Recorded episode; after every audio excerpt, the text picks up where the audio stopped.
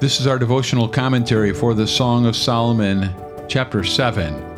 I'm Pastor Doug Corlew. Welcome to the Abide Podcast, where we daily begin with the reading of God's Word. He. How beautiful are your feet in sandals, O noble daughter! Your rounded thighs are like jewels, the work of a master hand. Your navel is a rounded bowl that never lacks mixed wine. Your belly is a heap of wheat encircled with lilies. Your two breasts are like two fawns, twins of a gazelle. Your neck is like an ivory tower. Your eyes are pools in Heshbon by the gate of Bath Rabbim. Your nose is like a tower of Lebanon, which looks toward Damascus. Your head crowns you like Carmel, and your flowing locks are like purple. A king is held captive in the tresses. How beautiful and pleasant you are, O loved one, with all your delights. Your stature is like a palm tree, and your breasts are like its clusters. I say, I will climb the palm tree and lay hold of its fruit. Oh, may your breast be like clusters of the vine, and the scent of your breath like apples, and your mouth like the best wine. She. It goes down smoothly for my beloved, gliding over lips and teeth. I am my beloved, and his desire is for me. Come, my beloved, let us go out into the fields and lodge in the villages. Let us go out early to the vineyards and see whether the vines have budded whether the grape blossoms have opened and the pomegranates are in bloom. There I will give you my love. The mandrakes give forth fragrance, and beside our doors are all choice fruits, new as well as old, which I have laid up for you, O my beloved.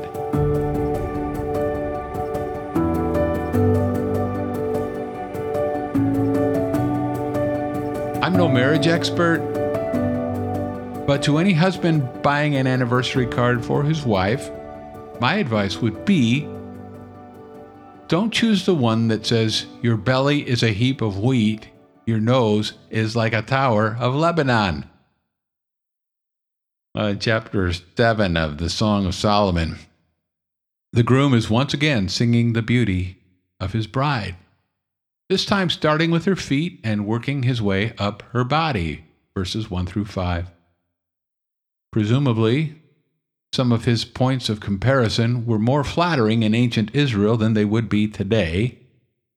But as his poetic language celebrates the work of a master hand, verse 1, we are invited to see every woman as she truly is a divine masterpiece. Words are chosen thoughtfully as the husband admires everything about his beloved. Since he sees his wife as the promised land, he uses place names of Israel to describe her. Verse 4.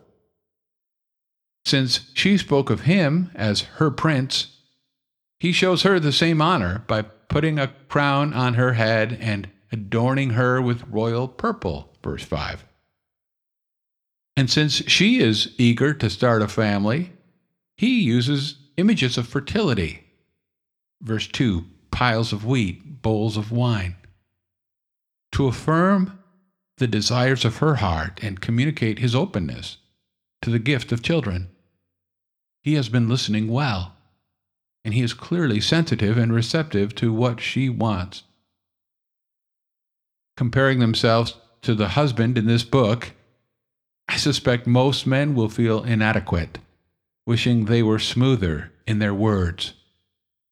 But they will have no trouble identifying with Prince Charming when he expresses what he wants. If his wife's breasts are like clusters on a palm tree, I say I will climb the palm tree and lay hold of its fruit, he says. Well, make no mistake, this husband wants to do more than talk. He wants to make love to the woman he loves. Verses 6 through 9.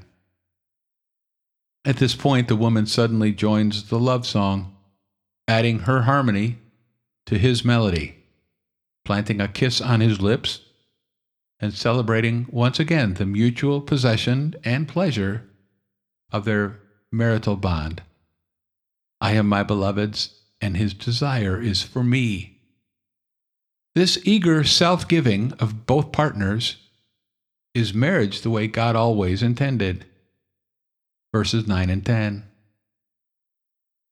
As the duet continues, the wife tells her husband what else she wants out of this romance.